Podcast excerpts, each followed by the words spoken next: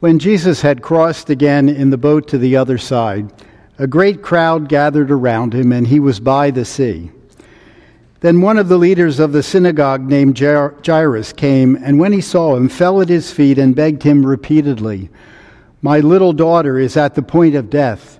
Come and lay your hands on her so that she may be made well and live. So he went with him. And a large crowd followed him and pressed in on him. Now there was a woman who had been suffering from hemorrhages for 12 years. She had endured much under many physicians and had spent all that she had and was no better, but rather grew worse.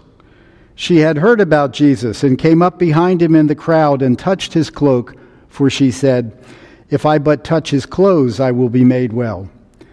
Immediately, her hemorrhage stopped, and she felt in her body that she was healed of her disease. Immediately aware that power had gone forth from him, Jesus turned about in the crowd and said, Who touched my clothes? And his disciples said to him, You see the crowd pressing in on you. How can you say, Who touched me? He looked all around to see who had done it. But the woman, knowing what had happened to her, came in fear and trembling, fell down before him, and told him the whole truth. He said to her, Daughter, your faith has made you well. Go in peace and be healed of your disease. While he was still speaking, some people came from the leader's house to say, Your daughter is dead. Why trouble the teacher any further? But overhearing what they said, Jesus said to the leader of the synagogue, Do not fear, but believe. He allowed no one to follow him except Peter, James, and John, the brother of James. When they came to the house of the leader of the synagogue, he saw a commotion, people weeping and wailing loudly. When he had entered, he said to them, Why do you make a commotion and weep? The child is not dead, but sleeping. And they laughed at him. Then he put them all outside and took the child's father and mother and those who were with him and went in where the child was. He took her by the hand and said to her, Talitha cum, which means, Little girl, get up. And immediately the girl got up and began to walk about. She was 12 years of age. At this, they were overcome with amazement. He strictly ordered them that no one should know this and told them to give her something to eat. The Gospel of the Lord. we have two stories today that involve children. Um, the Old Testament reading from Exodus is about uh, being born and midwives, those who help people, uh, ch- babies, be born. And in, in the gospel, we have the healing of a 12 year old girl. But I want to go back to the midwives um, because they're so crucial to all children being born, at least in most cultures. Uh, there were always midwives. Before there were doctors, there were midwives. These are the people who help moms when they're ready to ha- have a baby be born. They help them actually give birth to that baby. And in the story in today's first reading, there was an evil king who wanted to kill some of the babies, all the boy babies. But the midwives stopped the evil king from doing that. And by stopping the evil king, they saved God's people. We are part of God's people because we've been baptized into Jesus' death and resurrection. A couple weeks ago, a baby was baptized here. We've had a number of baptisms lately. We are born, midwives or doctors help us to be born, and then we are reborn. We become members of the church, part of God's people by our being baptized.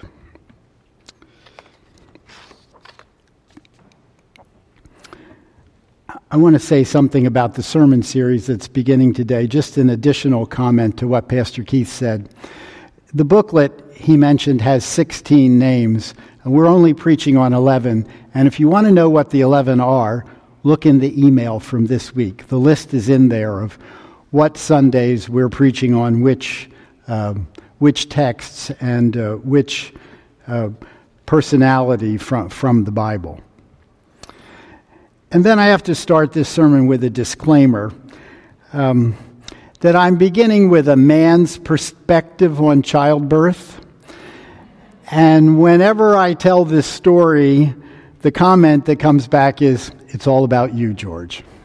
So I just have to start with that. We arrived at the hospital at the last minute, just the way my wife, the nurse, planned it.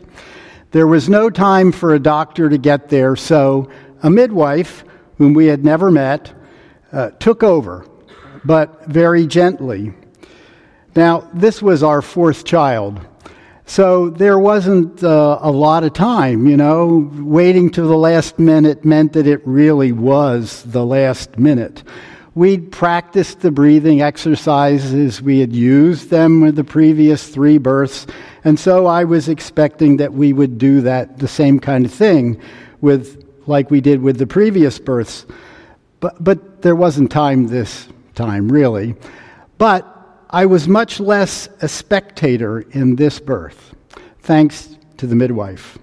The baby was coming quickly, so there was no time to move to a more comfortable um, birthing chair or anything. We were just in the labor bed, and the nurse said, Well, uh, the midwife said, Well, we, you can't move. Uh, here, sit behind your wife so she can push against you. And so I did.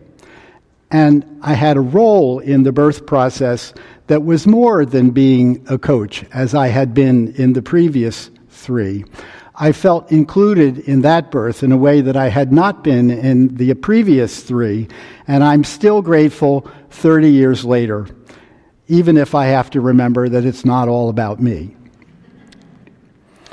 Today's Exodus story is about midwives, specifically Shiphrah and Puah. The story has many unusual features, among them that they are named. Midwives named in a biblical story, and then that the king speaks to them directly. We can be sure that that was to try to intimidate him, them into doing what it was that he wanted, which was they were to smother the male Jewish babies as they were being born so that the mothers would not realize that their babies were being murdered. It was passive aggression on the part of the king, the Pharaoh, who was trying to hide what he was planning to eliminate the perceived threat of the other, the Hebrew slaves. And he was trying to do it with the cooperation of members of that tribe.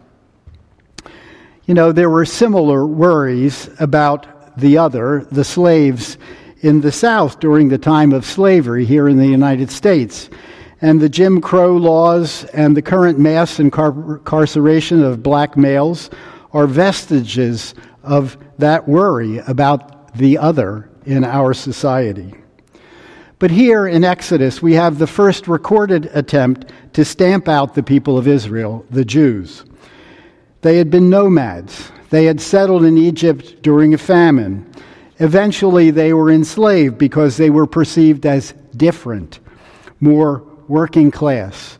It's a story that seems to be repeated in almost every culture, whether it's the Rohingya people in Myanmar, or putting refugee children in cages at our border, or attacking those who appear to be of Asian descent on the streets, or police violence against those who are perceived as being different.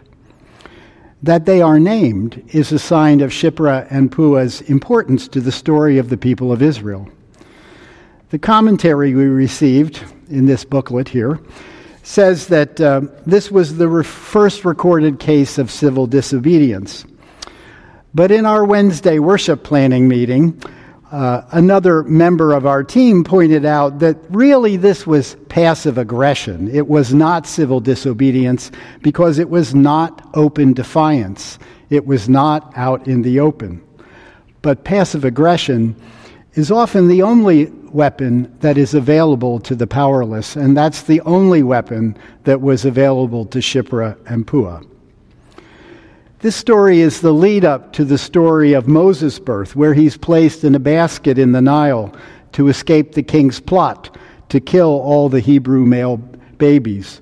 And that story is replicated in Matthew's story of Jesus' birth and Jesus' escape from Herod's plot to kill him as a baby. With any biblical story, the question, the most important question for us is always where do we fit into this story? Well, we are to be midwives, midwives for the Word of God, bearers of the eternal Word in Christ. How are we doing?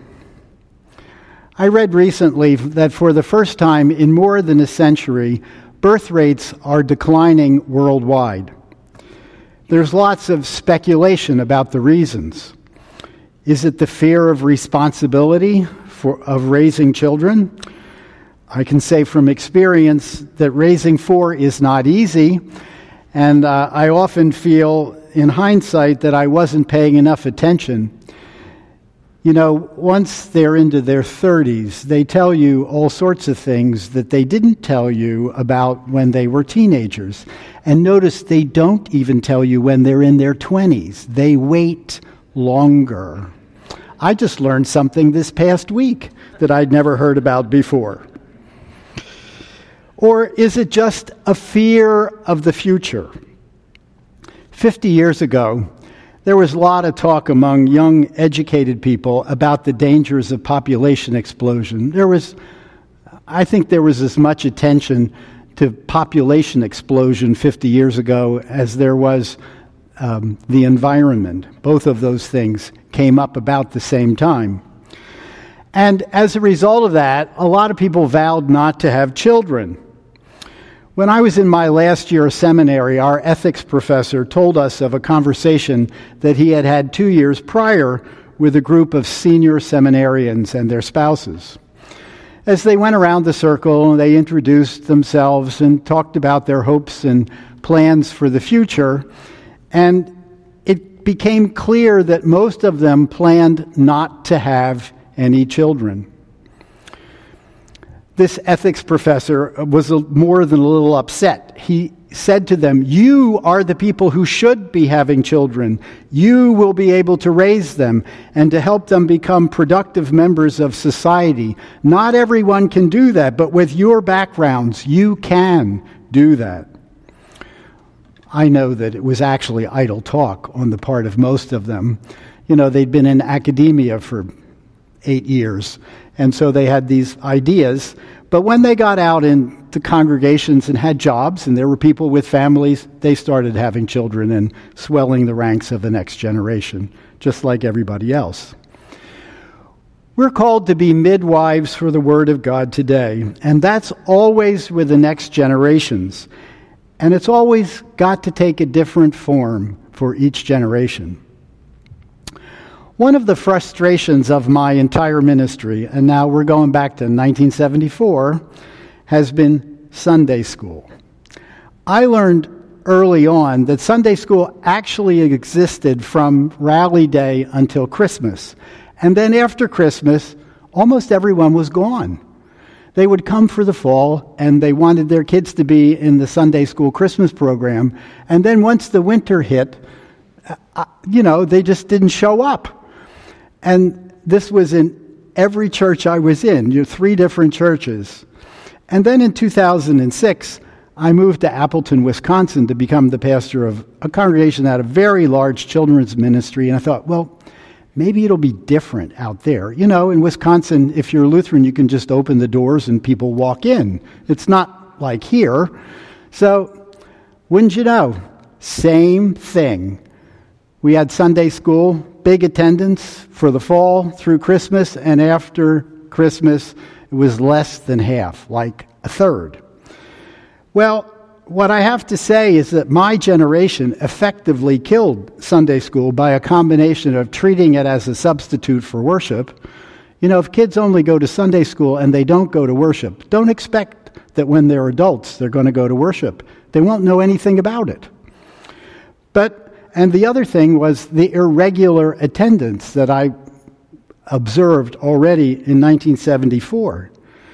But we resisted finding an alternative, and we've raised a generation that knows a few Bible stories and not much else about the Christian tradition. For example, I would say it always amazed me how few Bible stories the children who appeared for confirmation instruction in seventh grade knew. They know two now. Would you like to guess which two they know? Hmm? Yeah, they know. Well, I'm, uh, how about Old Testament stories? Let's stick to Old. Noah's Ark. They know that one because if you go into the children's section of any bookstore before Christmas, there will be lots of books about Noah and the Ark. And they know one other one. No, not usually. No, the creation story. They know something about the creation story. They know the seven day creation story. They don't know the story really of Adam and Eve. It used to be, at the beginning of my ministry, they also knew the story of the Exodus.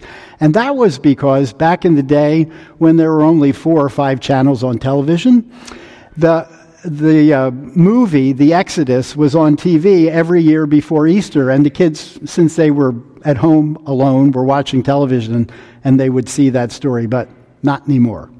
That doesn't happen anymore.